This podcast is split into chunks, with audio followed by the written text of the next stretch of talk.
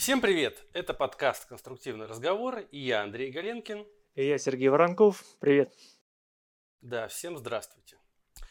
Серега, я вот хочу сегодняшний выпуск ну, начать с такой фразы, которую я услышал в своих любимых AIC-шных видосах. Ну, ты прям а, с самого начала фраз... про, про американцев опять. Ну, сразу. Ты, ты же меня знаешь. Вот, но она очень, кстати, на самом деле интересная. Почему? Ну, она звучит так на английском языке. Any fool can design a structure, it takes an engineer to design a connection. Это значит, что любой дурак может запроектировать конструкцию, но нужен инженер, чтобы запроектировать соединение. Вот что ты по этому поводу вообще думаешь? Вот это очень громкая фраза. Ты что тут думать, не знаю. Мне... немножко даже обидно стало, потому что в проектировании соединений я, ну, скажем так, я очень мягко скажу, я не так силен, как, допустим, ты, потому что ты на этом, можно сказать, собаку съел выступал у нас несколько раз на, на конференциях. Я предлагаю сегодняшний выпуск, раз уж мы начали с такой фразы, построить в форме интервью. Я буду задавать вопросы с позиции того, кто имеет не такой большой опыт в проектировании узлов, а ты будешь э, стараться на них отвечать. Как тебе такой вариант, Андрюх? Ну, я, я постараюсь не ударить, не ударить в грязь лицом, ответить на все твои вопросы. Ну что ж. Ты, возло, ты возложил мне такие большие надежды, я постараюсь их оправдать. Ну, вот. ты сам начал с этой фразы. Поэтому, Сам виноват, да, да. Теперь, теперь уже, да, неси этот крест до конца выпуска. Окей, хорошо, договорились. Uh, Андрюх, смотри, я недавно разговаривал с, со своим бывшим коллегой Антоном Яскевичем. Он у нас работал, будучи еще студентом, магистрантом. Mm-hmm. Он учился mm-hmm. в политехе в питерском. И он мне рассказал, что когда-то приходил к вам в Ренессанс устраиваться Серьезно? на работу. Да, и а проходил, проходил интервью как раз с тобой. Вот. А, да? Да, ты его не помнишь случайно? Э, плохо, плохо что-то помню. Вот, ну смотри, такая интересная, он мне сказал очень интересную фразу, которая, на мой взгляд, очень хорошо попадает в тему нашего выпуска сегодняшнего. Он сказал, что, будучи, ну, прошел интервью, и на узлах он, ну, скажем так, не, не был, не показал каких-то крутых знаний, и mm-hmm. ты ему сказал, что типа все нормально, ну что ж ты так на узлы-то забил? А, вот если подготовишься, подготовишься пару месяцев, вот через пару месяцев можешь прийти и заново пройти это собеседование. То есть все остальное нормально, а вот на узлы что-то парень забил. Вот. И тогда именно эта фраза буквально прозвучала так, что узлы это очень важно. И ты сегодня это в начале самого выпуска подтвердил. Почему ты так считаешь? Почему ты считаешь, что узлы это прямо очень важно в конструкциях? Ну, потому что все аварии, да, практически, которые случаются в стальных конструкциях, они связаны с тем, что не была обеспечена достаточно несущая способность узла. Mm-hmm. Вот реально, куда ни ткни, при, э, примеры именно, ну, они доказывают именно это. Поскольку, mm-hmm. когда инженер, да, проектирует конструкцию, он закладывается какими-то условностями, что у него есть там э, рамные узлы, у него есть шарнирные узлы. Угу. И, но ты, когда ты после этого проектируешь свои узлы, ты должен вот, это, вот эту условность обеспечить, да, что угу. у тебя... Но многие забывают, да, что недостаточно просто посчитать рамный узел на момент. Надо еще и обеспечить то, что у тебя в этом рамном узле передаваться этот момент сможет без, без того, чтобы да, не происходило относительной деформации там, одного элемента относительно другого. То есть он был достаточно жестким, чтобы передать этот момент О, полностью. То есть не, не только жестко, не только прочность нужно обеспечить, но и жесткость. Да, да, да, угу. да. Ну, это, конечно же, один из аспектов, да, вот, э, вот, вот этого, почему узлы настолько важны. Гораздо, их гораздо, конечно же, больше. Но, опять же, все-таки хочу подчеркнуть, что именно из-за того, что да, неважно, насколько круто ты запроектировал всю конструкцию, насколько круто ты подобрал все свои сечения, если ты потом ошибся в узлах, угу. все, все это не имеет никакого значения. Угу. Потому, есть... потому что может произойти авария из-за того, что у тебя узлы просто не, не обладают достаточно несущей способностью. То есть у, узлы могут стать самым слабым местом в конструкции. Конечно, конечно. И обычно становится. Звено. Угу. Да. А да, вот смотри, так. ты сказал про шарнирные узлы и про жесткие узлы. И с первых курсов уни- универа нас всегда там учат. Вот есть узел шарнирный, есть узел жесткий. И, как правило, до там, пятого курса это все у нас, ну и там до шестого курса, кто когда, у кого какая программа, это все вбивается. То есть есть два узла шарнирный, есть узел жесткий. Есть что-то посередине между ними? Конечно, есть. Все, не, вообще не бывает жестких шарнирных узлов. Все узлы посередине между, между ними. Потому что любой узел обладает какой-то конечной жесткостью. Какой-то узел больший, да, ну, какой-то узел меньший. Все познается в сравнении. Если построить график, да, такой следующий, у тебя на вертикальной оси это момент, а горизонтальная ось это угол поворота в э, опоре балки. Вот ты берешь балку просто ну, не шарнир напертый, а просто какую-то балку определенной mm-hmm. жесткости. Да, и считаешь, какой бы был момент у нее, если бы она была абсолютно жестко защемленной, да, какой момент бы был в опоре. И откладываешь эту точку на вертикальной mm-hmm. оси. А на горизонтальной оси ты откладываешь тот поворот, который был бы в этой балке, если бы у нее на конце был шарнир. То есть получается две точки. Угу. На вертикальной оси момент, если бы она была жестко защемлена, на горизонтальной оси поворот, если бы она была шарнирной. Соединяешь две точки линий. Вот эта линия называется балочная линия, либо beam line по-английски. Угу.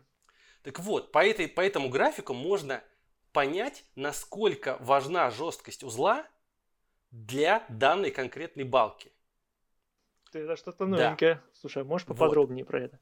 Вот. вот смотри, если ты в модели, допустим, свою балку за, замоделировал как с жесткими узлами.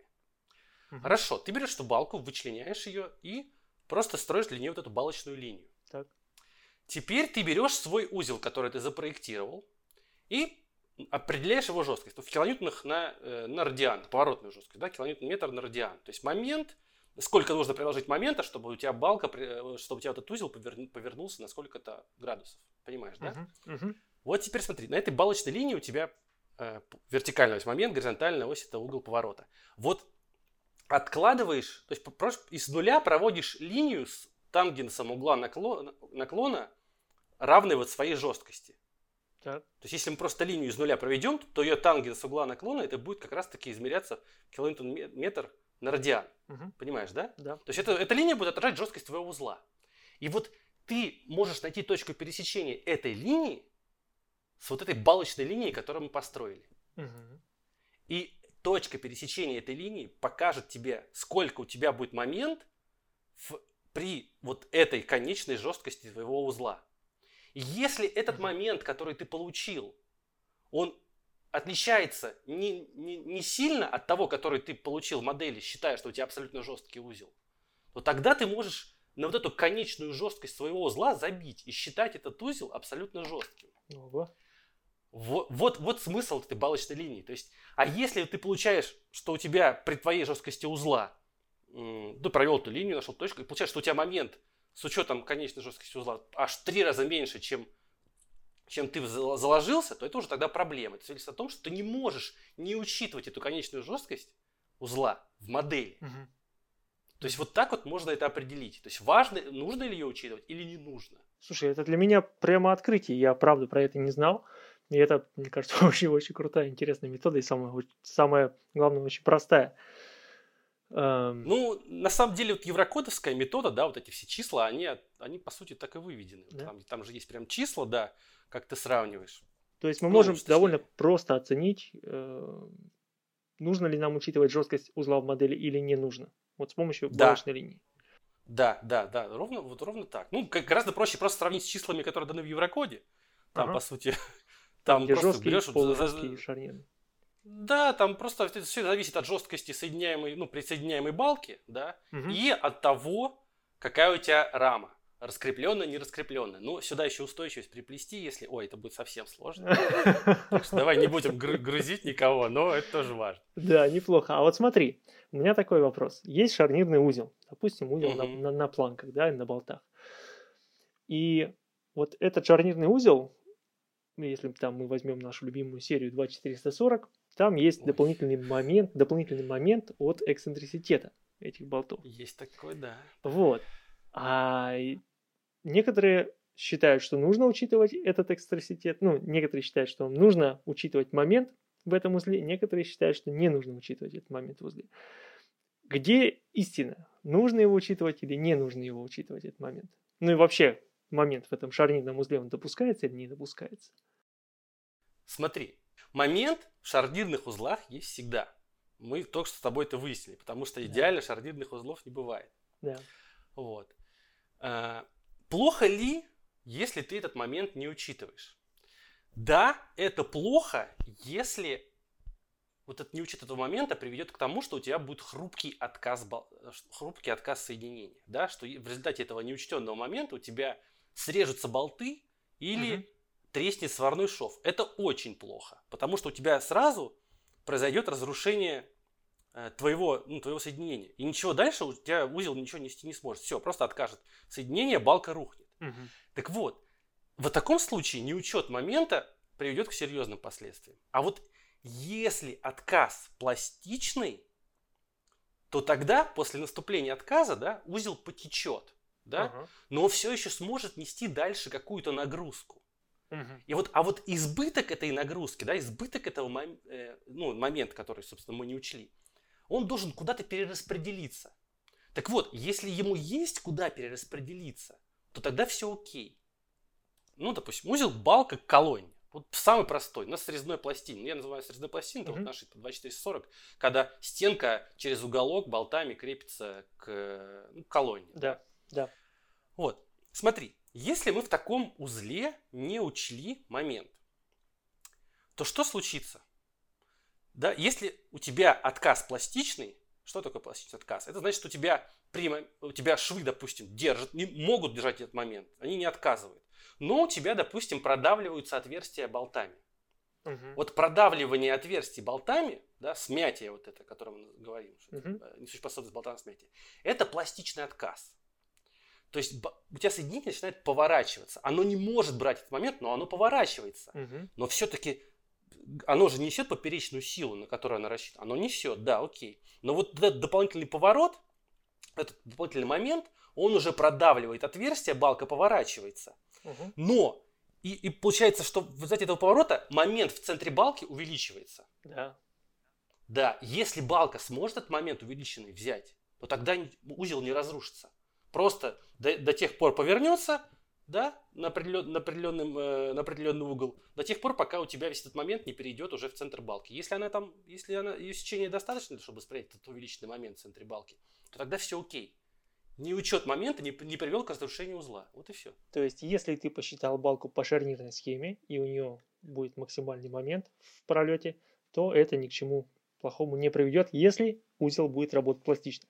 Да, да, вот абсолютно точно, вот ровно так. Есть, конечно, нюансики, да, для разных узлов. Ну, о, о, о них сразу о всех не расскажешь. Но главный принцип именно такой.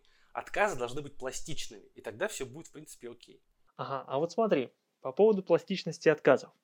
Э, какие элементы разрушаются хрупко, а какие разрушаются пластично? Вот ты сейчас упомянул про смятие. То есть, если болты угу. на срез несут, а пластинки, которыми, которые они соединяют, на срез, ой, на смятие не несут, то это будет пластичный отказ. Правильно понимаю? Ну, смотри, э, да, то есть смять, смятие в болтовом соединении, это как бы мы не, не относим это к отказу пластины. Мы, отко, мы говорим, что это, смятие это все-таки часть, часть отказа болтового соединения, да, потому да. что сминается, сминается и края отверстий, и сам болт. Ну, конечно mm-hmm. же, наибольший вклад дают именно вот э, за счет того, что отверстие сминается. Да, это пластичный отказ. А вот срез болта это уже не пластичный отказ, когда он срезается. Вот если у тебя превышена несущая способность болта на срез, это уже хрупкий отказ, потому что он сразу тш, срезается, трескается и все разлетается. Сварка, кстати, сварка, в зависимости от того, как ее нагрузить.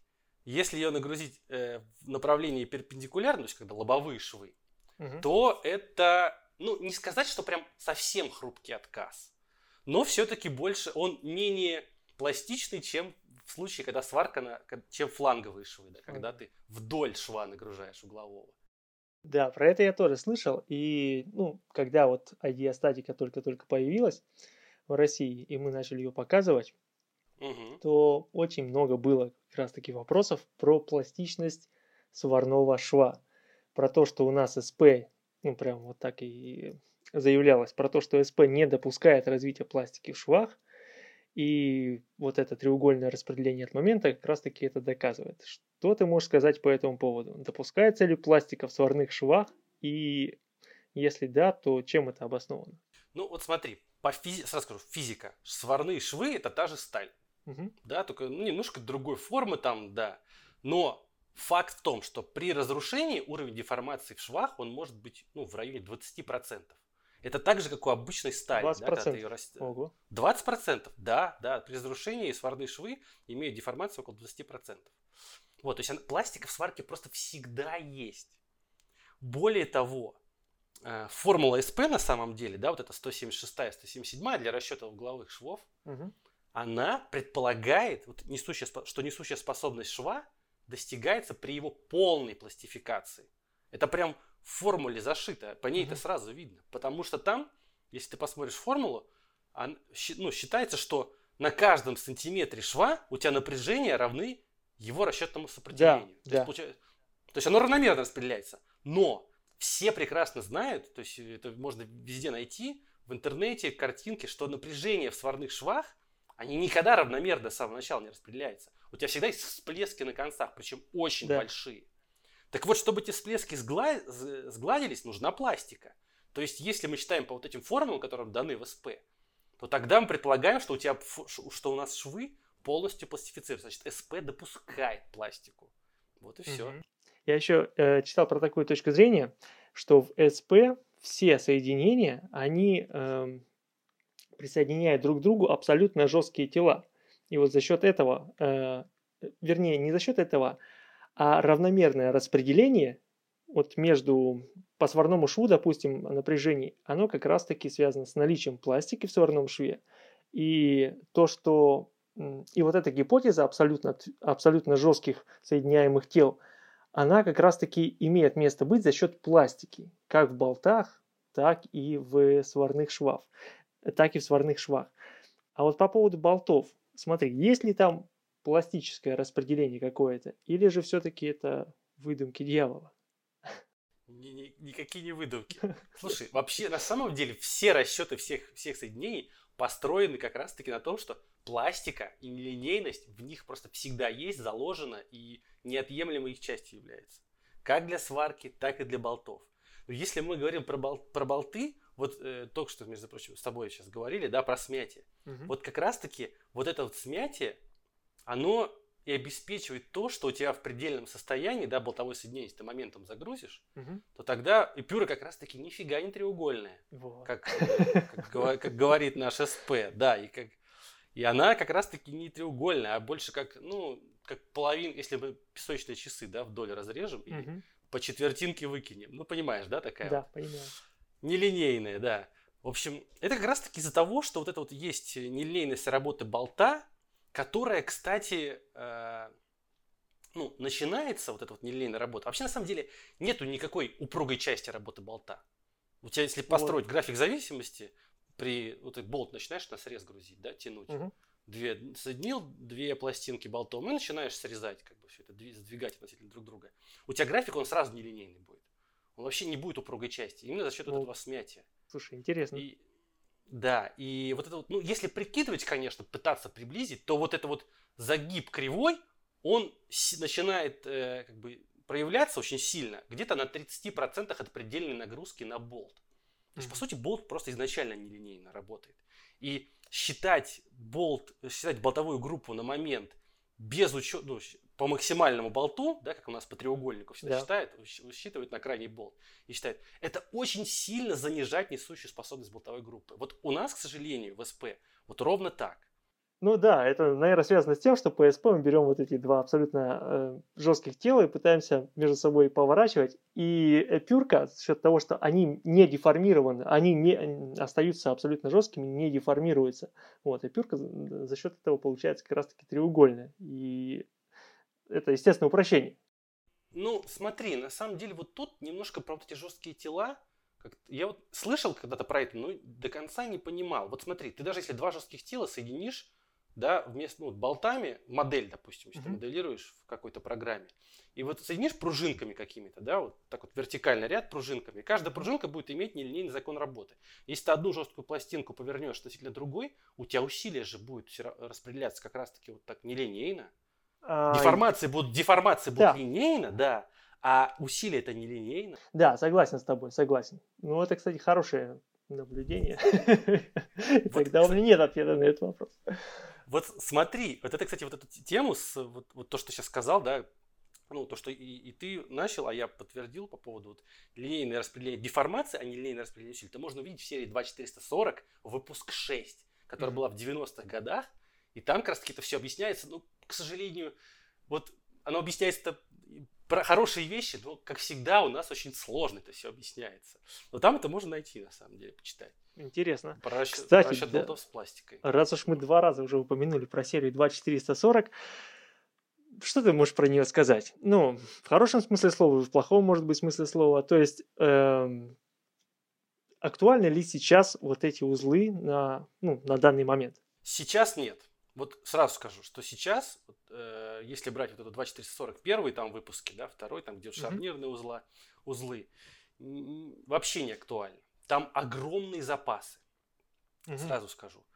Э, для того времени, да, когда она выпускалась, ну, там, титаническая работа, да. не могу просто не, не сказать про это, не хочу принижать э, заслугу тех людей, которые ее зарабатывали.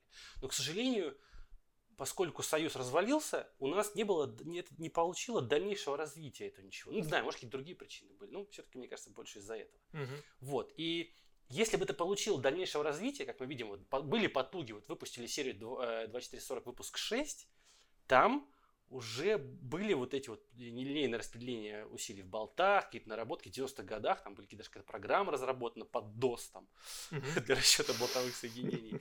Но потом это все обрубилось. Так вот, давай поговорим про, про ту старую серию, да, которую все используют. Да. да. Смотри, там огромный запас, просто гигантский, ну, минимум в два раза.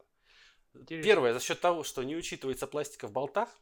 Угу. Второе, не учитывается то, что ну, несу, несущая способность соединяемых элементов, да, там стенки, балки, уголка, да, там вот эти планки, она считается по, по упругости, да, то есть не учитывается да.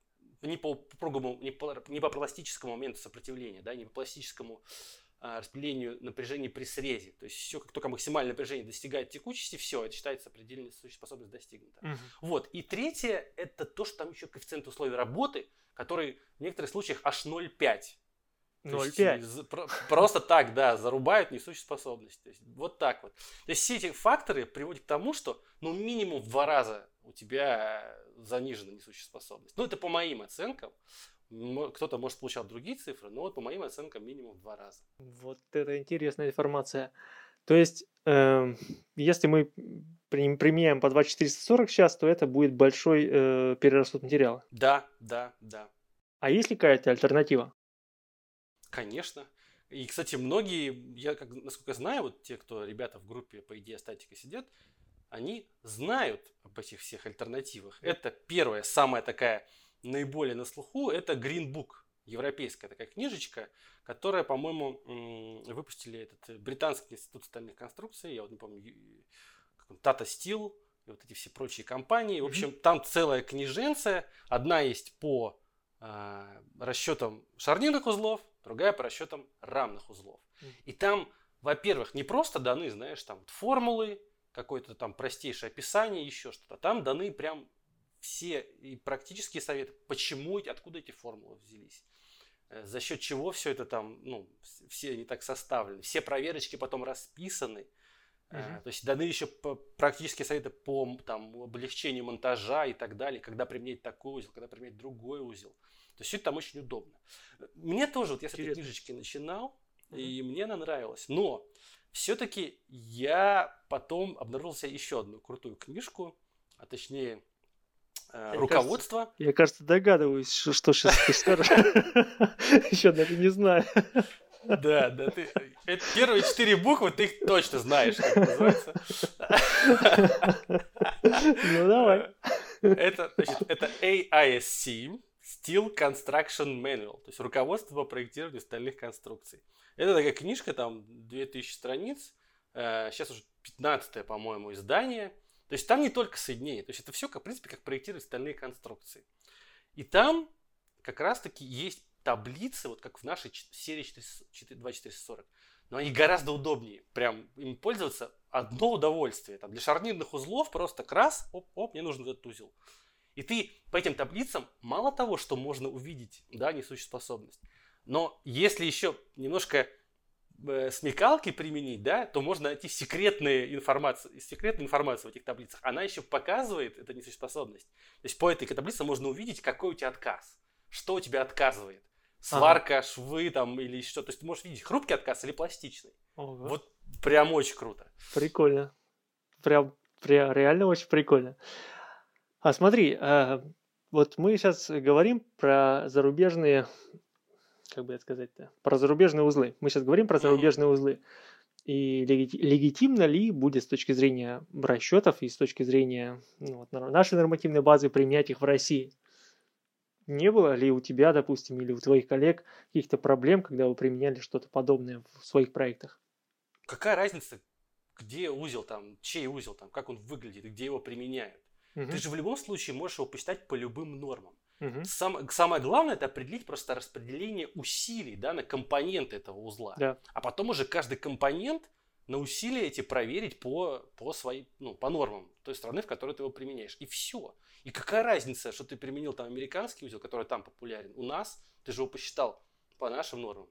Вот и все. Uh-huh. То есть я не вижу там никакой проблемы. У нас не было с этим никогда таких проблем. Я видел совершенно разные узлы, что у нас применяют.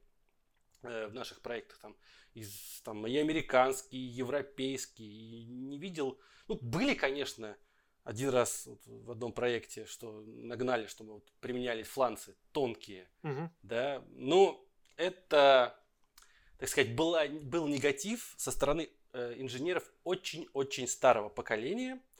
Это очень известный инженер, он во всех, мне кажется, нормах наших применяет участие, при, принимает участие. Я не хочу назвать его фамилию, он, например, очень известный в фирме. Вот, но я после, после того, как он сказал одну фразу по поводу, он сказал, фланец должен быть симметричным. Любой другой фланец не может существовать и работать не может. В общем, после этой фразы я как бы понял, что все плохо с этим ладно. товарищем. да, ну ладно, Называть никого не будем, я понял тогда. Да, да, да, да. Смотри, а по поводу фланцев. А, почему они такие толстые? А вот толстые, они только в нашей серии, Серега. Да. Они только в нашей серии толстые. На самом деле флайз не должен быть, ну, может быть не толстым. Они у нас толстые, это в поддержку тех э, методик, которые даны для их расчета. То есть у нас, ну, если фланец толстый, то ты условно не можешь не учитывать рычажные усилия. Слышал, да? Ну, знаешь, что такое рычажные ну, да, усилия? да, слышал. Ну, давай потом вот. тоже проговорим это, может быть. Проговорим про них, окей. Ну, вот, в общем, э, скорее, в наших сериях это для того, что, во-первых, этот узел был 100% рам, ну, жестким, да, что нельзя было его отнести к полужестким. То есть э, применение такого узла, оно бы не приводило к тому, что у тебя реальное распределение усилий в твоей конструкции будет меньше. То есть вот по э, эта причина одна из основных причин, почему у нас в, в наших сериях такие толстые фланцы. А на самом деле там европейцы вообще обожают тонкие фланцы. Они шарнирные узлы даже на, делают на фланце, но они называют это не фланцем, а э, узел на торцевой пластине. End plate. То есть, в принципе, да, end plate connection. И у американцев такие узлы есть. То есть ты можешь, в принципе, обеспечить шарнирность. То есть вот эта пластина, она будет настолько тонкой, что при воздействии момента на нее она просто будет отгибаться и не будет никакого сопротивления вот этому повороту обеспечивать, да. А, вот то есть все. у нее будет такая большая податливость. Да, да. ну ты, конечно, да, у тебя будут в болтах э, могут возникать какие-то там усилия, да, но ты все это можешь посчитать. Скорее всего, у тебя будут также возникать и рычажные там, рычажные эти силы, ну, за счет угу. в тонких ланцах это очень более это, вероятно возникновение этих штук. В общем, ну, всегда есть формулы, которые позволяют тебе все проверить, посчитать, никаких проблем в этом плане вообще не будет. Кстати, раз мы за это, про это заговорили, вот когда мы начинали заниматься идеостатикой, опять же вспомню тот момент, э, у нас были такие большие подозрения насчет э, расчетной методики, применима ли она у нас в России. Потому что вот именно это треугольное распределение по болтам, там, допустим, от момента или равномерное распределение по ну, опять же, по преднапряженным болтам и так далее. Вот, все это вызывало некоторые, э, как бы, вопросы, как это будет реализовано в программе и будет ли оно соблюдаться. И как раз вот по поводу фланцев, когда э, начали это дело раскапывать, там есть несколько статей по поводу моделирования вот этих T-стаб так называемых, да, то есть uh-huh, вот этих uh-huh. вот T-образных, не знаю, короче, тавров, грубо говоря. С, да, да, да, T-стабы, да. Да, и то, как они ломаются. И в нашей литературе, именно в СП, не было никакой информации по поводу этого. И здесь тоже были как бы определенные вопросы, но я потом смотрел, что очень много внимания уделяется вот этим вот кистабам в зарубежной литературе. И насколько ты вот сейчас сказал по поводу податливости фланцев и на то, что они могут быть гибкие, это именно с этим связано? То есть вот повышенное внимание к этой теме? Все, что я встречал, то есть вот это вот расчет тистабов, он только для того, чтобы убедиться, что у тебя не будет усилия в болте больше, да, чем, чем ты как бы, чем просто при когда ты будешь там, ну, чем просто сила, поделенная, да, на количество болтов растягивающих, да. условно, если так uh-huh. говорить. Вот, потому что тестап, он, ну, за счет этого рычажного эффекта у тебя сила всегда будет больше uh-huh. этого значения. И вот очень, очень много именно в Европе занимались вот этими соединениями, да, тестабами. Но на самом, мне кажется, у них очень сильно это усложнено. Вот, Серег, честно тебе да? скажу. У европейцев, ну там реально, ты когда залезешь, эти стабы считать, там группа болтов, один болт, три болта, там, о боже. Да, да, да, да, да, там же там ну, очень... очень много разных случаев, там как они ломаются, схем разрушения, насколько далеко болты друг от друга и так далее, все это. Вот это вот. Вот. Поэтому, не знаю. Тестабы, вообще фланцевые соединения мне не нравятся. Вот честно скажу. Почему? Я бы лучше их избегал. Ну, потому что с ними много геморроя, с ними много геморроя, а выгоды, ну, единственное, что болтов меньше надо, да? Ага. чем, допустим, фланцевое соединение равное требует меньше болтов, чем узел на накладках. Да, с фрикционным, фрикционное соединение. Угу. Это да. Но эх, не очень, не очень, мне не нравится. Потому что еще, кстати, и фланцевое соединение, вот, кстати, нормальное равное фланцевое соединение, ну, не всегда, конечно, но очень часто у него отказ хрупкий, это разрыв болта. То есть после того, как что-то отказ, вот, и оно отказывает сразу, как бы, все, все, нафиг и ничего нести больше не может. А вот другие типы соединений, да, там вот, допустим, если мы говорим про узел, э, ну, узел, там, допустим, пластин. Да, да фрикционный это. или еще что-то, то у тебя пла- зачастую пластичный отказ. Конечно, ты можешь сделать планец тоже с пластичным отказом, угу. но нужно постараться. Интересно, кстати, по поводу пластичного отказа и по поводу преднапряжения болтов, преднатяжения. Угу. Смотри, у нас есть требование, что если у тебя фланец испытывает, болты во фланце испытывают растяжение, то тебе обязательно сделать, нужно их преднапрягаемыми. Вот откуда это требование, ты не знаешь случайно? Э, смотри, у меня есть догадка. Вот я, я, я скажу основу этой догадки. Вот, допустим, у тех же европейцев и у американцев у них сказано так, что в, вот, когда болт испытывает растяжение, это фланцевое соединение или еще что-то, ты в соединении должен делать преднатяг только в случае, когда у тебя есть вибрационная нагрузка или соединение подвержено там усталости. Или mm-hmm. есть часто перемена знака. Вот тогда ты должен натягивать, когда у тебя есть растяжение. Mm-hmm. Во всех остальных случаях ты натягивать не должен. Почему это у нас, у нас пишут, типа, всегда нужно натягивать? Я вот более чем уверен, это связано с тем, что у нас всегда сталь где применялся? В промке. Да. В промке это краны, там опора оборудования, это всегда вибрация, это всегда усталость. Вот оттуда это и пошло, что натягивать надо всегда, чтобы как бы не было вот этого, ну, не было проблем, связанных с тем, что там гайка открутится из-за вибрации, там, или из-за перемены знака усилия, да, у тебя, когда, если болты uh-huh. будут натянуты, будет фланец там раскрываться, будет перемена знака напряжения, да, там, в, во фланц, там, и тогда, ну, будет развиваться усталостные процессы, там, трещины и так далее. Вот, вот с этим связано. То есть вот причина в этом, скорее mm-hmm. всего. А, сам, а на самом деле, если статическая нагрузка, статическое растяжение, даже вот нижний пояс фермы, если ты делаешь на фланцах, хотя очень не советую этого делать, в общем, то тогда там вообще не надо натягивать болты. Вообще не надо. Смысла никакого нет. Слушай, интересно. Прямо очень, очень интересно. Раз уж мы заговорили про растяжение во фланцах и про растяжение преднапряженных болтов, вот смотри, такой вопрос, который меня всегда, ну вот когда мы, по крайней мере, локализовывали адиастатику, у меня вызывал много вопросов.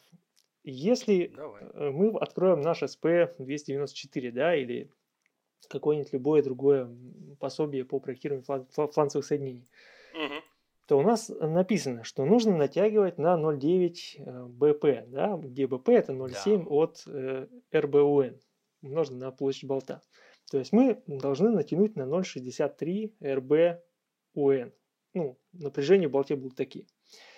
Так. И дальше написано про то, что максимальное усилие в преднапряженном болте, усилие растяжения, ну, если мы откидываем срез, то у нас получается 0,7 РБУН, умноженное на а, площадь болта. То есть напряжение в болте в таком случае у нас будут 0,63 плюс 0,7, итого 1,33 РБУН. Ну, где РБУН это нормативное временное сопротивление болта. Так? Да, да. То есть ты хочешь сказать, что у нас... То есть э, я хочу как сказать, что все должно нахрен развалиться. Все должно нахрен развалиться. Вот слушай, вот этот вопрос на самом деле очень крутой. Когда ты мне написал заранее, спалив немножко контору, я, я такой, блин, это крутейший вопрос, потому что на очень много народу вот по поводу, э, по поводу этого спорят, особенно молодые инженеры. Ну, не спорят, а точнее не понимают, почему так. Мгм. Я вот Смотри, себя я- тоже к молодым сейчас отношу. Нет, ну ты потому что молодой по стали, как бы у тебя мало, ну не то, что у тебя достаточно опыта, не надо рассказывать. Ну, про, кто по, весит- по узлам все-таки у меня опыт, Ну, скажем так. Так себе у меня опыта, ну ладно. Ну, не важно. Ну, короче, я то же самое где-то на в первый год работы своей этот вопрос э, задачился и потом понял, почему так. Смотри, ты когда два фланца берешь и стягиваешь их болтами, ты между поверхностями фланцев создаешь сжатие. Они прижаты друг к другу за счет натяжения в болтах. Мгм. Ты прикладываешь к вот этому соединению внешнюю силу растягивающую. Мгм. Ты, и ты сначала, чтобы... То есть ты сначала должен выбрать вот это прижатие фланцев Да. до того, как в болте что-то усилие начнет расти. Понимаешь? У тебя болт сжимает два фланца. У тебя, Ага. допустим, болт стянут с силой 100 килоньютонов, у тебя фланцы сжаты с силой Так. 100 килоньютонов. Ты прикладываешь внешнюю силу, там 10 килоньютончиков, допустим. Мгм. Ты, ты взял и вот это прижатие фланцев на 10 килоньютонов уменьшил.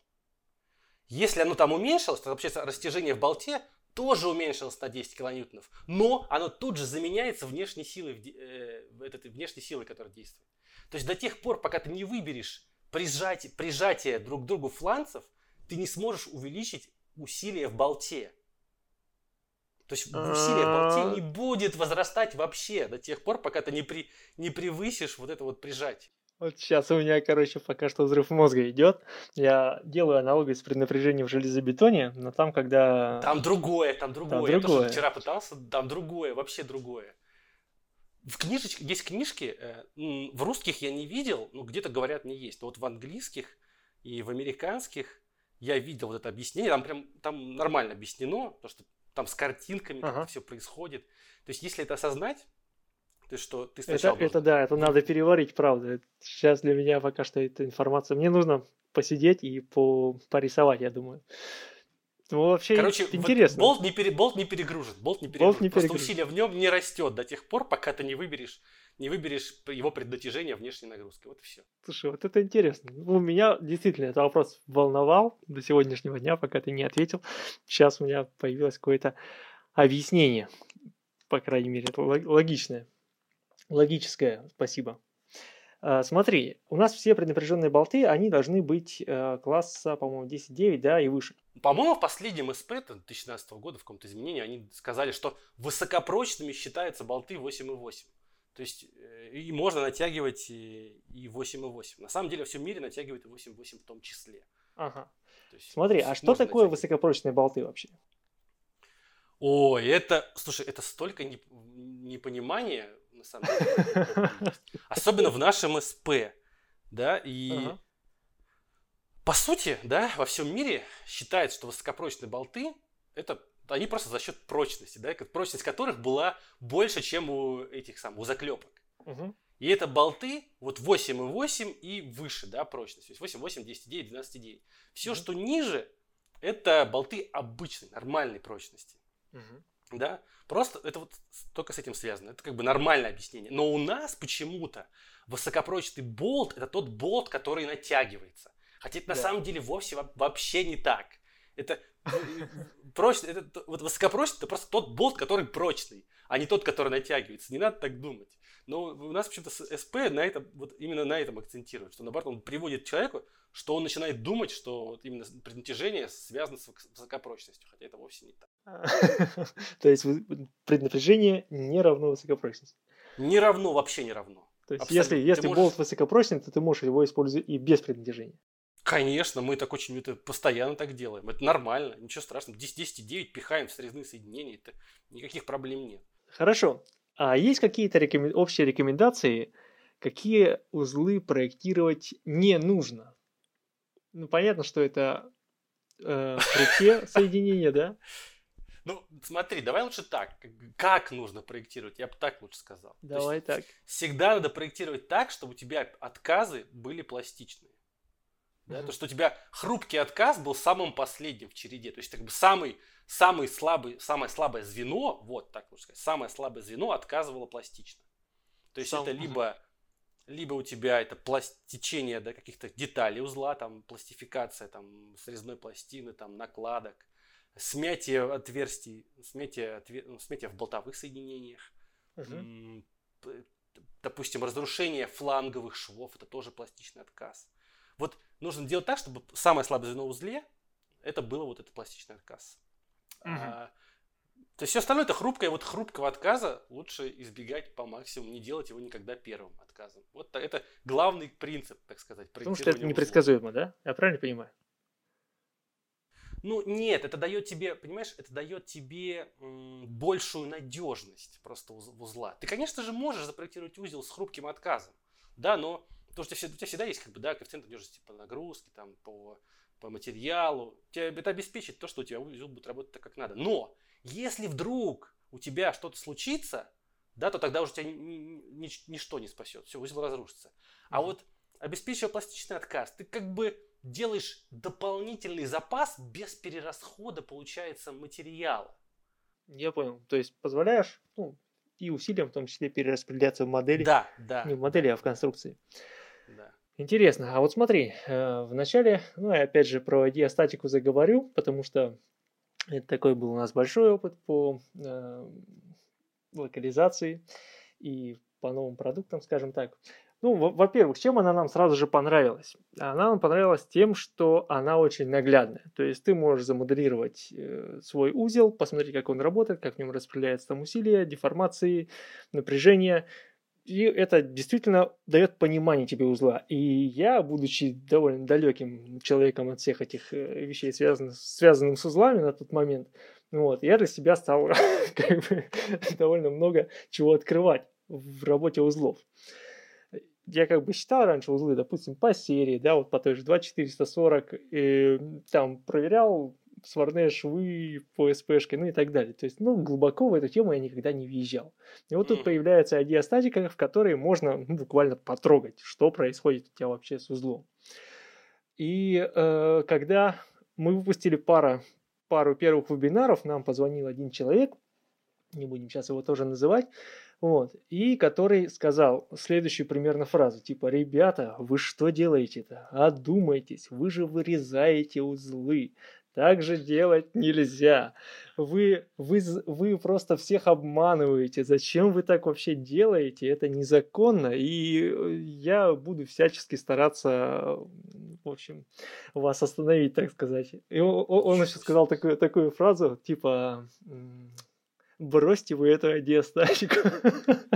Я сейчас цитирую, короче говоря. Это случайно не авторы программы «Кристалл»? Нет. Это комета, комета, комета, по-моему, да. Нет, нет, нет. Ладно, ладно. Антиреклама, сорян.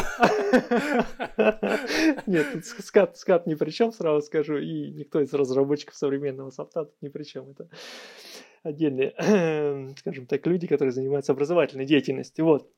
Тогда мне стало немножко, ну не то чтобы не по себе, да, а я столкнулся первый раз вот с этим таким ну, буквально яростным сопротивлением. Потом я уже понял, в чем дело, потому что этот человек продает свои курсы, в которых э, раскрывает, скажем так, как нужно считать все-таки узлы. Вот. Ну, оставим это за кадром. Я думаю, кто знает, тот поймет.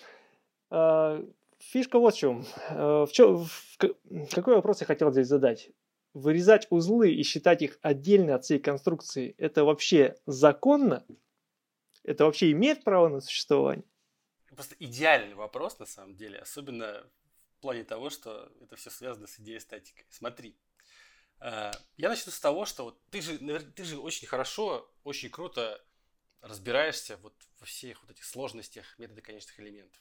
Ну, я кое-что об этом знаю. Ну, да. окей, да, в расчетах конструкции, Серег, ну, то, кому как тебе, как бы ты в этом профессионал. Давай честно скажем. Ну так вот, смотри, ты же знаком с таким принципом, как подмоделирование. Угу. Подмоделирование. Когда да. ты берешь часть конструкции, выкидываешь все, заменяешь угу. эту отброшенную часть а, либо перемещениями, да, какими-то по да. граням. Да. То есть обесп... либо усилиями. То есть ты обеспечиваешь эквивалентность вырезанной конструкции, да, угу. обеспечиваешь эквивалентность вот этой модели ну, с локальной подмодели, обеспечиваешь ее эквивалентность общей модели. Да. И мы то же самое делали, когда в сопромате вручную там балки считали. Это вообще главный принцип. Там, да, там, когда ты вырезаешь узел, да, принцип вырезания узлов, там, помнишь, да. первым что-то Да, да. Ты Конечно. заменяешь отброшенную часть чем-то, там, усилиями или перемещениями так, чтобы, это, чтобы у тебя вот эта локальная модель была эквивалентна общей модели. Угу. На, э, все, все расчеты конструкции на этом построены. Так это, это отвечает на вопрос. Законно? Конечно, законно. Потому что всегда так все считают узлы, все, вообще все считается ровно так. Потому что ты заменой вот этого отброшенных частей, ты как бы конструкцию вырезал, заменил все, и типа, и она даже не поняла, что она откуда-то вырезана. Потому что ты как бы все, все отброшенное заменил чем-то. Вот и все. Ну, слава богу, Андрюха, наконец-то ты развеял мои сомнения. Спасибо тебе за это. Смотри. Серег, ты же, ты же знал это, ты же знал. Не притворяйся, пожалуйста. Ладно, ладно. Смотри, а, аргументация на чем строилась тогда? Э, строилась она на том, что если мы моделируем реальный узел и врезаем его в конструкцию, то мы получаем другое распределение усилий. И за счет этого, когда мы вырезаем узел и берем те усилия из вот этой вот, ну, скажем так, укрупненной расчетной схемы, mm-hmm. то мы как бы не учитываем это перераспределение, э, перераспределение усилий. Вот как бы ты это объяснил? Так смотри, это все, это все связано с вопросом учета жесткости узлов, конечной жесткости узлов модели. Угу. И это будет случаться, то есть отличия будут происходить, да, вот в, именно в, в усилия в модели будут отличаться, да, когда ты, допустим, реальный узел возьмешь и вставишь вот в модель свою реальную конечно элементную, там, пластинчатую, ну, uh-huh. замоделировал пластинами узел. Я, кстати, знаю, что люди так делают некоторые. Uh-huh. Да. Так вот, будут большие отличия только в том случае, если жесткость твоего узла, она ну, недостаточно для того, чтобы считать его абсолютно жестким, там, да, либо абсолютно шарнирным. Вот mm только тогда будут отличия настолько серьезные, что у тебя, что влияние вот этого, э, что усилия в конструкции будут отличаться настолько, что это приведет к каким-то, ну, небезопасным решениям, да, что не учет вот этой конечной жесткости mm э, узла. Э, а, вот. А определиться с этим тебе поможет как раз Beamline. Ну, Beamline это такой супер, супер лайтовый способ ну, да, да, определения, конечно. конечно же. Вот. На самом деле, там, как мы говорили, там в Еврокоде есть четкие совершенно критерии. Слушай, интересно. Я знаю, что сейчас э, ты пишешь или, может быть, уже записал курс, который как раз-таки посвящен деталировке, ну, разработке, в первую очередь, узлов, я правильно понимаю? Ну, да, да, ты прав, курс действительно. Я вот буквально вчера закончил писать уроки, хотел записать так быстренько, а в итоге С чем тебе поздравляю. 30 часов уроков. 30 часов уроков. Да, это, да, мне самому страшно. Это, ну, там не только понимаешь, узлы, там не только идея, там и текла. И вообще, mm-hmm. на самом деле, я никогда не, ну, не люблю объяснять, там, знаешь, просто вот, типа, вот как в текле моделировать узел, вот как э, в идее рассчитать. Я как раз-таки стараюсь объяснить, почему мы так считаем узлы как они работают, там, да, как можно добиться экономии, какое более оптимальное решение применить, почему именно здесь оно подойдет. Угу. То есть все это вот перевязано, то есть не, не раздроблено, а все это как бы именно сконцентрировано, да, соединено вместе и подается вот в такой форме. И И все, вот все эти вещи, которые мы сегодня обсуждали, я как раз таки вот буквально, вот когда задался эти вопросы, я такой, блин, вот это реально народу интересно. И вот это все я там объясняю только гораздо более детально, с примерами, там, да, с демонстрацией, как это все, как, ну, почему это все так делается. То есть все а, как раз таки... То есть это применительно к практике именно идет, да? Ну, конечно же, потому что на проектировании сплошная теория, она никому не нужна. То есть всегда Я имею в виду, практика. что ну, многие курсы построены так, что типа вот мы изучаем теорию, там рассматриваем какие-то абстрактные узлы, потом другие абстрактные узлы, смотрим, как работает эта программа, как работает эта программа, и это все не, не очень связано друг с другом, да. Вот у тебя, э, ну, по крайней мере, судя по курсу по этапсу, у тебя в том курсе четко была завязана теория с практикой. То есть ты сразу же и объяснял, и показывал. Вот. И главное, объяснял, почему так именно. Здесь также будет или нет? Абсолютно так же. И более того, вот этот курс, он, он является как бы естественным продолжением курса по этапс. Потому что в этапс mm-hmm. мы рассчитали многоэтажное офисное здание, а теперь мы берем его и конструируем. То есть это просто, это все э, симулирует как бы реальный процесс проектирования здания. Mm-hmm. То есть, ну, ну, конечно же, курс подойдет для тех, кто как бы и не, не брал этапсовский курс, да, mm-hmm. потому что он, он, он как и самостоятельная единица тоже подходит. Mm-hmm. То есть все это, все это именно как реальный процесс проектирования. Ты пришел на работу, да, там и занимаешься проектированием этого здания. Вот ровно так и есть. Это не какие-то абстрактные узлы. Это все именно применительно к конкретному объекту. Слушай, прикольно, прикольно. Ну, когда ты его планируешь выпустить? Мне уже Слушай, ну когда, когда, выпу- когда выйдет этот подкаст, я надеюсь, что курс уже будет выпущен. Потому что, ну, я очень надеюсь на это. Слушай, да, было бы круто. А, по поводу узлов проектирования еще вот такая тема. А, я встречался в практике с такой штукой, как поверхность прочности, да, ну или какой-то график там прочности. А, использовали ли вы его где-то? Ну, я имею в виду момент э, поперечная сила или момент продольная сила. Такие вот графики области прочности, да, типа если там ты внутри этой области, тогда mm-hmm. прочность узла э, обеспечена. Если снаружи, то тогда прочность узла не обеспечена. Вот. Использовали ли вы такие штуки в своей работе? Если использовали, то как получали эти поверхности? Вот, Серега, будет самый короткий ответ. Нет, не использовал. Черт, такая длинная подводка такой. Окей. Тогда другой вопрос еще, который меня, у меня список вопросов, кстати, заканчивается. Ну вот, поэтому еще немножко я тебя помучаю. Но, по крайней мере, для себя вот этот выпуск подкаста я считаю особенно полезным. А, по сейсмике а, есть ну, допустим, мы получаем усилия из спектрального расчета. Из спектрального расчета мы получаем, как правило, максимумы по продольной силе, по изгибающим моментам, по поперечной силе.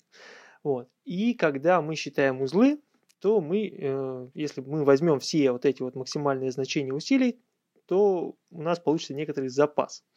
Э, ну, иногда весьма существенный. Есть ли какая-то альтернатива этому? Если как-то как можно ли, скажем так, уменьшить те усилия, на которые мы считаем узлы при сейсмике? Сразу скажу, что нет, уменьшить нельзя. Потому что, ну, если мы говорим про СП, то mm-hmm. вот там, в принципе, изначально все... Помнишь, когда мы говорили про сейсмику в выпуске, про вот, когда ты там в Америку ездил, мы с тобой ага. обсуждали сейсмику. Да. И мы обсуждали наш подход к проектированию сейсмики. Мы обсуждали такую штуку, как там вот этот коэффициент допустимых повреждений, угу. что он ничем у нас не подкрепляется. То есть он не подкрепляется соответствующим конструированием элементов. Да. Вот. И в этом-то и проблема, потому что во всем мире узлы в сейсмических, э, ну, в зданиях, в сейсмостойких зданиях, давайте так будем называть, как мы тогда с тобой решили, вот, их считают на максимальное усилие, которое может развиться в примыкающем элементе. Потому что примыкающий элемент, он обеспечивает, э, ну, вот эту вот дактилити, да, пластичность. Э, и за счет этого обеспечивается коэффициент э, допустимых повреждений, то есть коэффициент снижения сейсмической нагрузки у тебя узлы не должны отказывать тогда, когда у тебя элемент начнет течь. Вот так проектируются узлы во всем мире. И, и это проектирование да, обеспечивает э, то, что у тебя здание ну, вот эти вот сейсмостойкие. А у нас этого нет. У нас просто коэффициент такой-то и все. Ага. Так что, в принципе, ты можешь считать на эти усилия спектрального анализа, хотя они как бы ну, нереальные усилия, ты же сам да. знаешь. Да. Вот. Но каких-то указаний по поводу конструирования у нас нет. Поэтому приплести сюда что-то, что уменьшает, я не могу. Наоборот, только я хочу сказать, что типа, ребята, если вы хотите, можете как раз-таки проектировать наоборот. Ага. На, на больше усилия, как раз таки, на несущую способность примыкающих элементов, причем, причем с Э, вот американцы, они же привыкли еще с таким штукой, как overstrength factor, то есть uh-huh. учитывают возможность отличия там э, характеристик, да, там стали в большую да. сторону.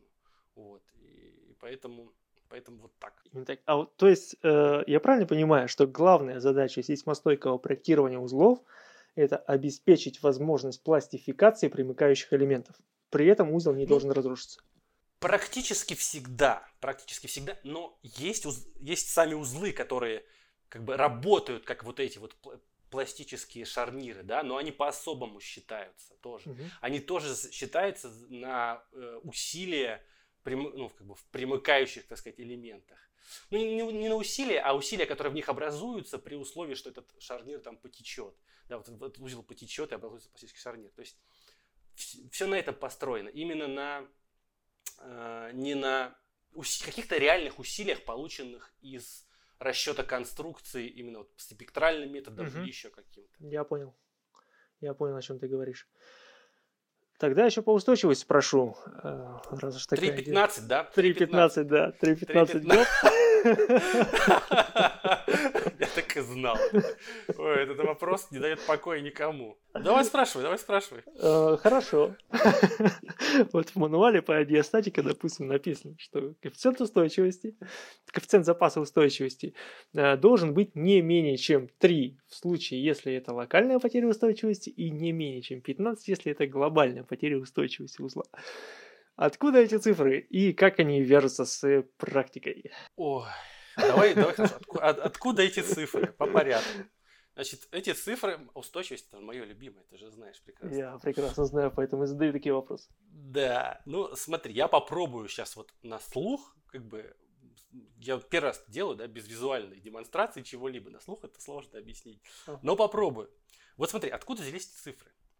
А, вообще, что такое коэффициент запаса устойчивости, вот этот вот, да, который uh-huh. ты определяешь э, расчетом на устойчивость в программе, там, может, в скаде, в том же, там, в роботе, в этапсе, в сапе, uh-huh. есть всегда кнопочка линейный расчет устойчивости.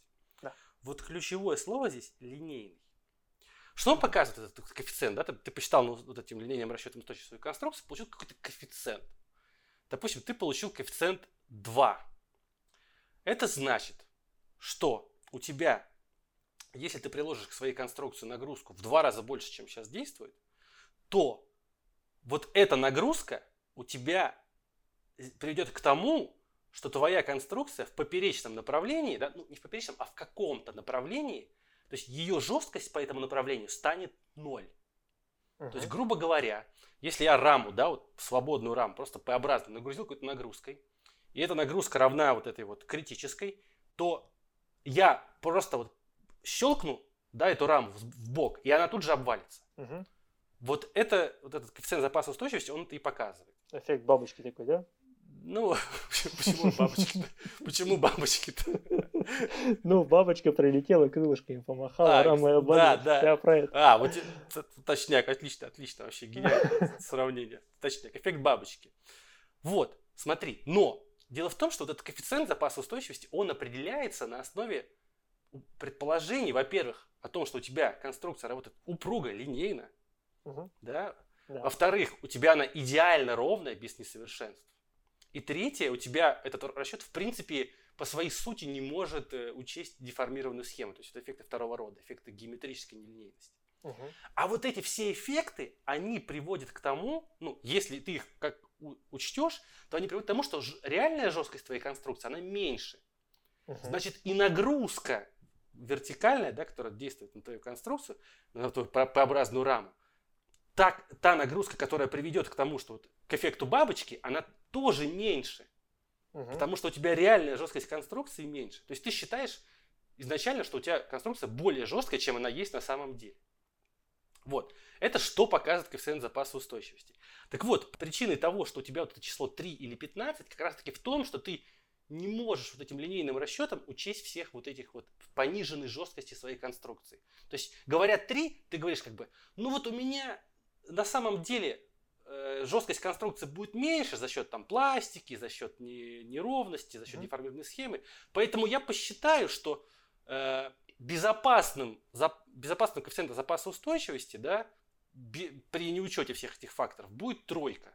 Uh-huh. То есть это вот такое вот простое, по-простому я пытался объяснить. А теперь почему 3,15? Да. Вот, вот 3,15. Смотри, значит, э, как бы я, как я это делю? Если у тебя какой-то вот в узле, да, есть много элементов.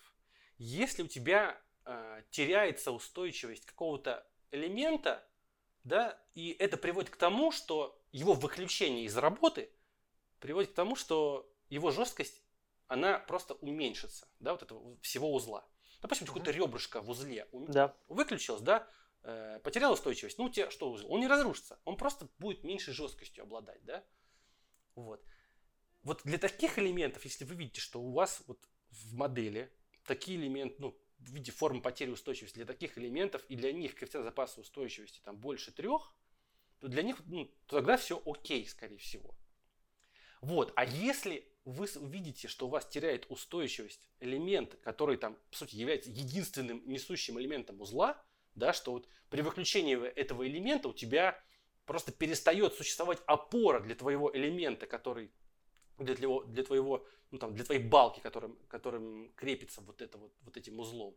Так вот, если теряет устойчивость именно вот этот элемент критический, то тогда для него критерий 15, потому что он более важный да, для работы узла. Но это опять же очень сильно на пальцах. На самом деле, то, что у тебя коэффициент запаса устойчивости вот меньше 3,15, для, для обоих из перечисленных вот этих категорий, для обеих категорий, не значит, что все плохо.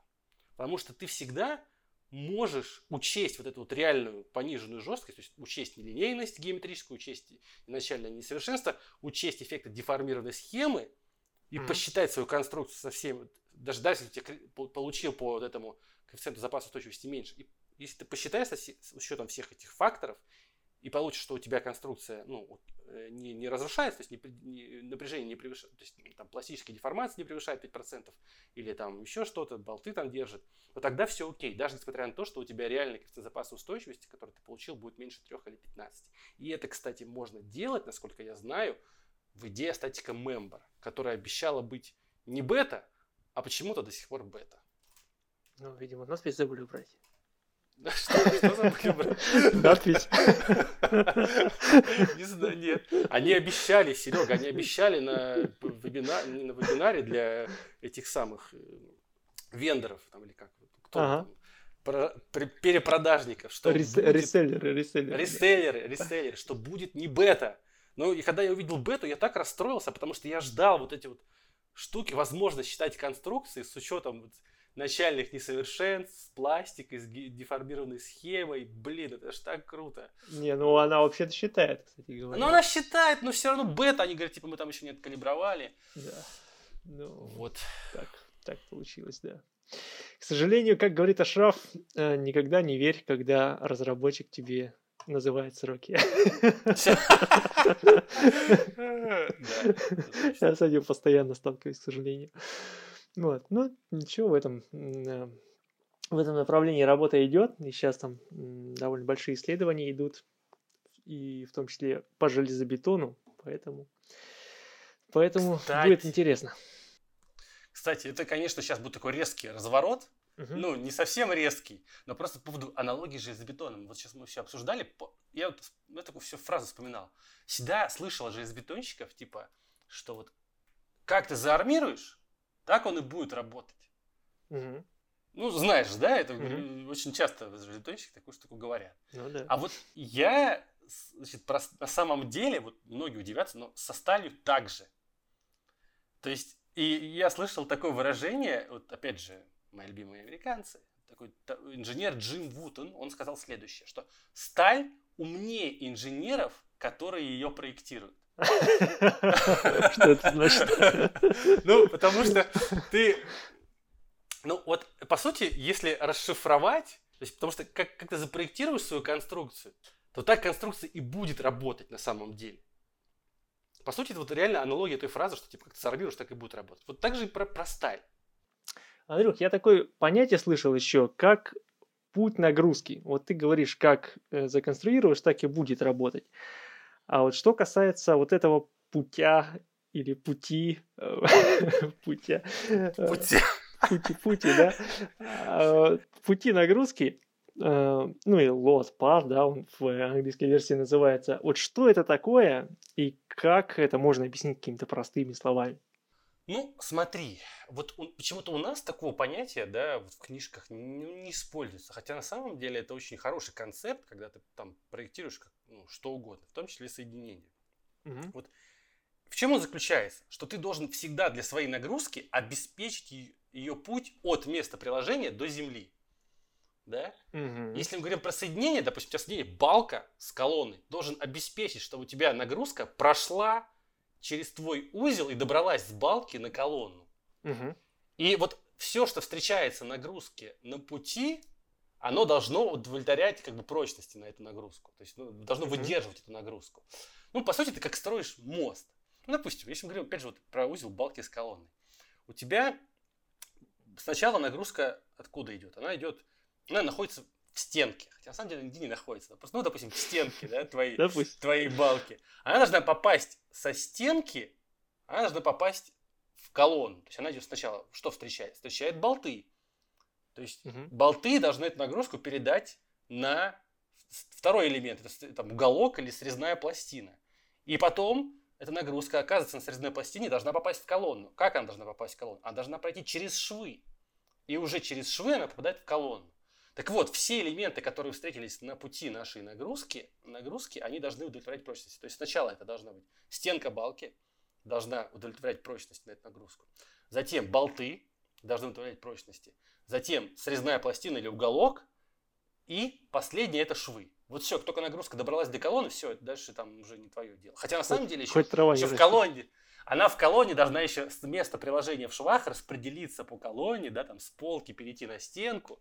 Да, это уже как бы деталь. Но в принципе вот, вот такой вот концепт. То есть, если ты для своего узла наметил путь нагрузки и все, все на этом пути как бы зак- запроектировал эту нагрузку, то тогда у тебя узел, скорее всего, будет в порядке. То есть, ну и таким образом можно ну, выделять некоторые для себя аспекты проверки узла, да, то есть что конкретно в этом узле нужно проверить. Да, и можно как бы таки, таким способом строить такие простые ручные модели проверки узлов. Кстати, вот очень, очень важный сейчас э, аспект по поводу расчета узлов. Это вот ты говоришь, ну, мы говорим все, идея, идея, идея, вообще крутая штука, но всегда, всегда, чуваки, всегда проверя... пытайтесь хотя бы примерно как-то руками прикинуть, даже самый сложный узел. Потому что без ручной проверки, то есть идея вам может показать как бы правильно, она покажет вам правильно, когда вы задали правильно. Но всегда вы можете ошибиться. И поэтому лучше всегда ручками всегда проверить. И если там у вас результаты в 10 раз расходятся, то тогда это повод задуматься. То есть ручные проверки им гнушаться нельзя. Не, не надо. Всегда подвергайте, еще раз повторю эту фразу, всегда подвергайте критике результаты, которые получаете в программе. Всегда не верьте и спрашивайте, а где на этот раз вам наврали? Где, где? Вот надо докопаться до истины, как, как следователь. А, ну и вот такое еще понятие, как теорема о нижнем пределе. Я помню, ты мне про нее рассказывал. И это очень крутая штука, по-моему. Может быть, Ой, ты это сейчас тоже расскажешь? штука, она просто она, вза- она мне взорвала мозг. Но э, опять же, это одна из тех вещей, которые я вот никогда по, еще не рассказывал про, по- просто на слух. Вот Строим дебют. Строй, попробуем устроить дебют, но это может быть долго и непонятно, но попробуем. Значит, звучит она примерно следующим образом. Значит, если... Ну, вообще, на самом деле, это основа всего проектирования. Вот, тем не менее, все мы ее применяем, теорему о нижнем пределе. Вот просто все, во всех, во всех наших расчетах. Это факт. То есть Интригует. даже ее не зная, мы все ее, мы все ее применяем. Смотри, у нас есть какое-то, ну, какая-то конструкция. Давай посмотрим. Узел, допустим. У нас к нему есть приложены внешние нагрузки. Мгм. Вот ты можешь придумать сам такое распределение усилий внутри этого узла, которое будет удовлетворять уравнением статики, да, то есть все, все детали узла будут в равновесии, и также будет удовлетворять ну, вот этим внешним нагрузкам. То есть при условии приложения ко всем деталям твоего узла внешних нагрузок и вот этих внутренних усилий, которые ты наметил сам себе. То есть, mm-hmm. если при этом будет при этом при этих всех усилиях будет выполнено все, равновесие как бы, всех элементов, mm-hmm. то в случае, если все вот эти элементы при этом проверены, да, и проходят, ну, и обеспечены, обеспечено выполнение, обеспечено недостижение предельных состояний для всех этих элементов, то тогда вот внешняя нагрузка на твою конструкцию меньше и, или равна реальной несущей способности твоей конструкции. Okay. Фи, да, фишка, ну, вот, вот, она немножко сложно звучит, если ее 20 раз не переосознать. Да. Короче, фишка в том, что ты, ты можешь вот это вот внутреннее распределение усилий, которое удовлетворяет внешним силам, и ты их можешь миллион придумать. Угу. Оно не единственное, да, для каких-то простых узлов, да, статически определимых. Там все просто. Но когда у тебя узел какой-то очень сложный, да, допустим, у тебя балка с колонной и приходит связь, которая крепится, фасонка крепится и к колонне, и к балке. Вот как распределить, какая часть нагрузки куда пойдет, ты нифига не знаешь. Угу. Да? Ты можешь наметить, типа, ага, допустим, я считаю, что вся вертикальная составляющая нагрузки идет на колонну, а вся горизонтальная идет на балку. Так вот, если ты вот такой, ну, при таких вот, при таком условии а при, обеспечишь то, что у тебя все элементы в равновесии, то есть разделишь там, отделишь фасонку, нарисуешь эти усилия, добавишь моментики, которые возникают из-за этого, так, чтобы mm-hmm. равновесие выполнялось. И вот на эти все усилия запроектируешь все компоненты узла, то тогда у тебя несущая способность будет 100% обеспечена. Но ты можешь таких вот вариантов распределения перебрать очень много. Очень много вариантов распределения нагрузок в твоем узле. То есть я так сам вот, их придумываю, да? Ты можешь, ты, ты придумываешь их сам. И фишка в том, что м- ты вот перебра- перебрав разные, ты можешь получить разные значения несущей способности. Так да. вот, максимальная, которую ты получишь, она будет наиболее близкой к реальной несущей способности. То есть да. все твои эти, все твои несущие способности, они будут меньше реальной. Вот, вот, вот реально, это, это взрывает мозг на самом деле. Это надо и... на каком-нибудь примере обязательно. Пример, пример, я попробую сейчас, это тоже, кстати, есть пример. Я попробую, опять же, звуком, да, я всегда лучше показываю, да, потому что я очень, то есть, один из тех людей, которые всегда при разговоре машет руками, вот, наверное, кто вебинар смотрел, это заметили. Ну, смотри, допустим, есть блок, такой бетонный блок, подвешенный на трех стержнях. Представил такую штуку себе? Да, представил. Вот у нас прочность каждого стержня 50 тонн. Ну, то есть это максимум, что он может э, выдержать. Вот ты интуитивно знаешь, что все эти три стержня, ну, в них усилия будет расп- э, распределяться равномерно. Согласен? Интуитивно, ты это понимаешь. Ну да, да. Угу. Вот. Ну, это, это как раз-таки одно из допустимых э, распределений усилий, которое удовлетворяет как раз-таки внешние нагрузки, вот это в виде подвешенного блока. Это одно из. Ну, допустим, ты такой вот инженер какой-то, не знаю, с прибабахом, и ты решил, что у тебя один из этих трех стержней почему-то ничего не несет, а вся нагрузка распределяется на два стержня. Угу. Вот, окей, хорошо, ты задался вот таким вот распределением внутренних усилий.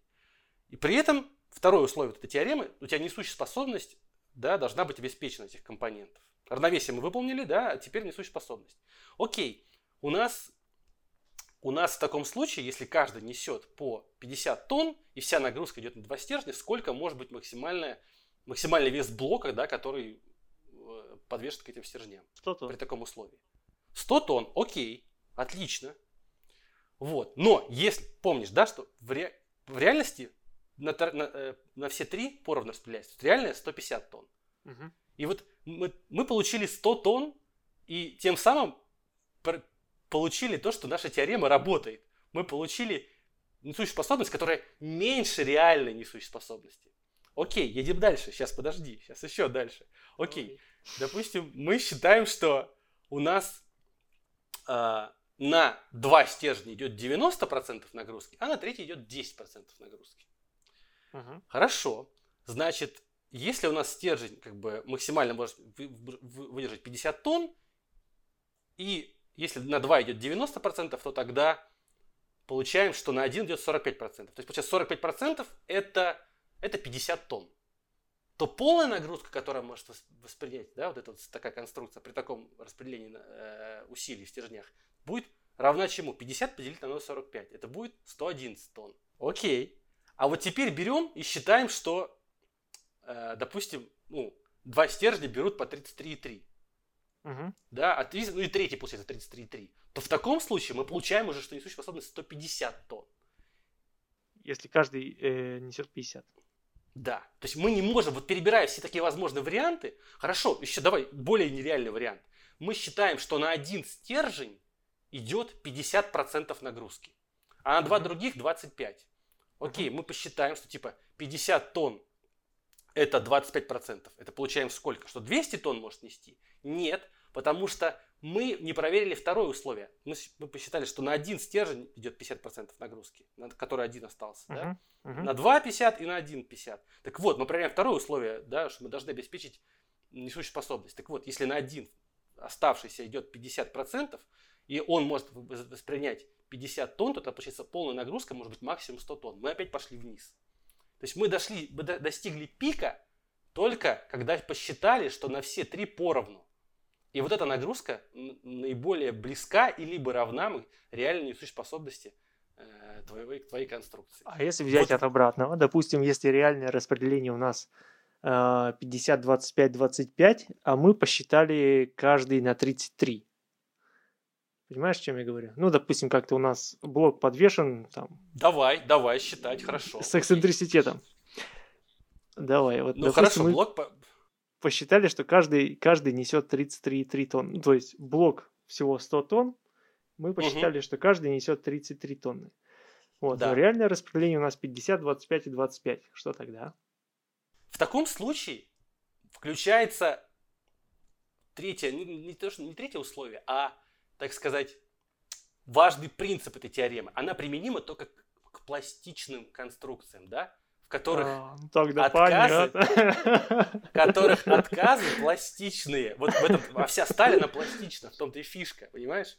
Вот если ты, допустим, неправильно определил, то тогда те конструкции, которые, тот стержень, который перегружен, получается, он mm просто потечет. mm И нагрузка на, два, на все три выровняется в итоге. Да. Круто. Вот все, теорема о нижнем пределе, она как раз одна из теорем пластичности. Угу. Пластического расчета конструкции. И вот на самом деле мы ее всегда все применяем при расчетах остальных конструкций, и на самом деле железобетонных тоже. Круто, круто. Прям взрыв мозга. По твоему э, настроению не похоже, что у тебя взорвался мозг. Да у меня он просто уже там в остатки какие-то по черепу стекает вниз, понимаешь? Сегодня уже было три, три или четыре этих взрыва. Вот, там, понимаешь, уже взрыв во, в остатках взрыва, а не в мозге. Я надеюсь, Серега, ты сможешь сегодня заснуть ночью. Я не уверен. Я не уверен. Я еще больше, я очень надеюсь, что вот реально хоть кто-то, что кто нас слушает, он что-то понял что из того, что я рассказывал. Я очень на это надеюсь. Ну, я уверен, что да. Ты очень классно рассказываешь и простыми словами объясняешь сложные вещи. Это всегда подкупает. Я пытаюсь. Человек я действительно в, в теме и знает, о чем говорит. А никогда там за трехэтажными какими-то слов, словарными конструкциями прячется, не знаю, какие-нибудь фиктивные истины. Вот. Ну что, может, подведем итоги, а то мы и так уже тут полтора часа тарахтим. Ой, да, что-то мы явно вышли за свой предел, который мы раньше все наметили. Ну да. Ну, я думаю, поэкспериментируем с форматом.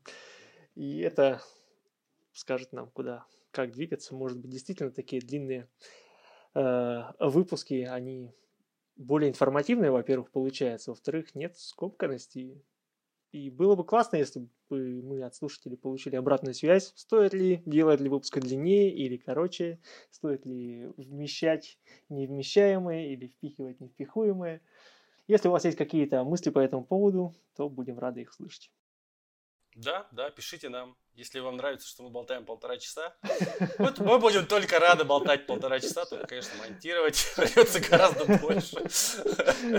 Три раза больше, да. Да, да. Окей, может, подведем тогда итоги? Ну давай. Чему ты, Серега, научился сегодня? Знаешь, как в Саус Парке. Что мы сегодня... Что мы сегодня узнали? Да, да, да, да. Так что подводить итоги тебе. Чему ты научился сегодня? Давай рассказывай. Ну, во-первых, меня, конечно, затронула последняя теорема о нижнем пределе, что в пластических системах э, мы можем сами придумать себе распределение усилий, и оно, скажем так, будет правильнее. Ну и, грубо говоря, как мы э, придумали, так оно и ну, может, не так оно и будет работать, но по факту оно будет работать. Вот.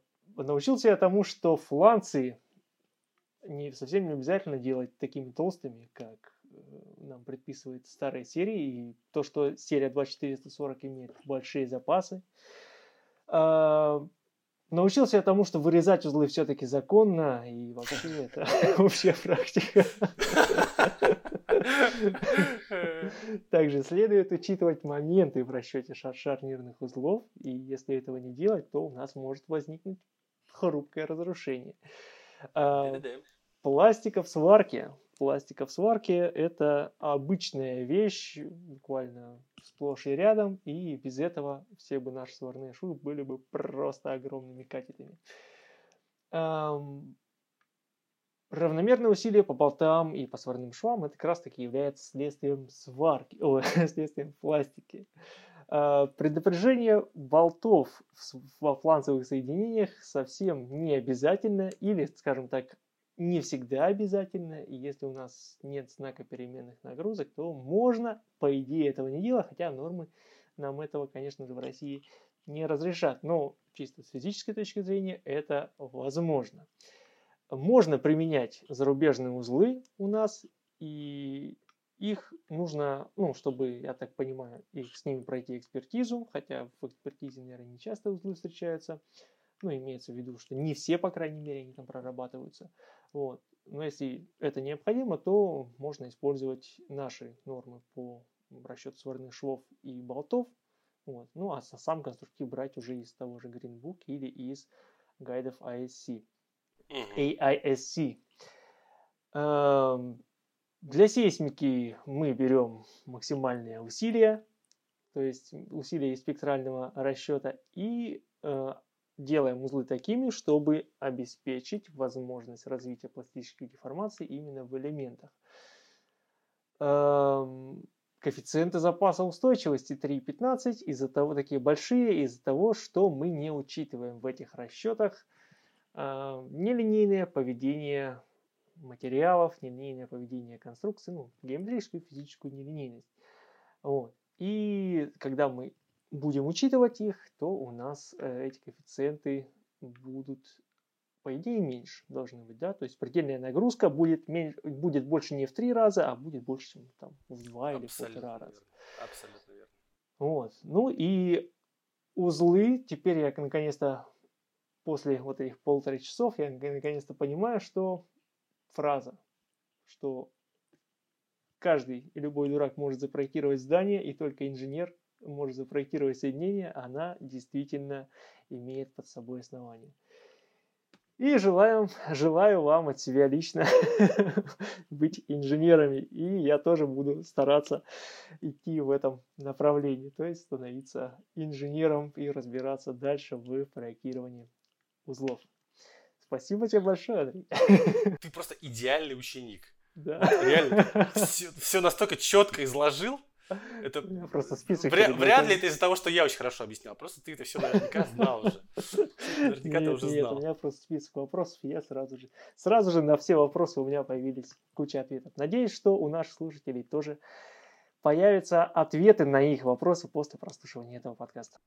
Я тоже на это очень сильно надеюсь. Очень сильно надеюсь. Ну что, давай прощаться. Да, что мы так долго болтали, так что пора, я думаю, все это дело завершить. Поэтому я говорю заветную фразу, что это был подкаст «Конструктивный разговор». Это был Андрей Галенкин, создатель проекта «Структуристик». И Сергей Воронков, ведущий инженер ну, я надеюсь, что теперь меня уже можно назвать инженером после этого подкаста. Отдела САПР строительной конструкции НИФ Информатика. Всем пока. Всем пока.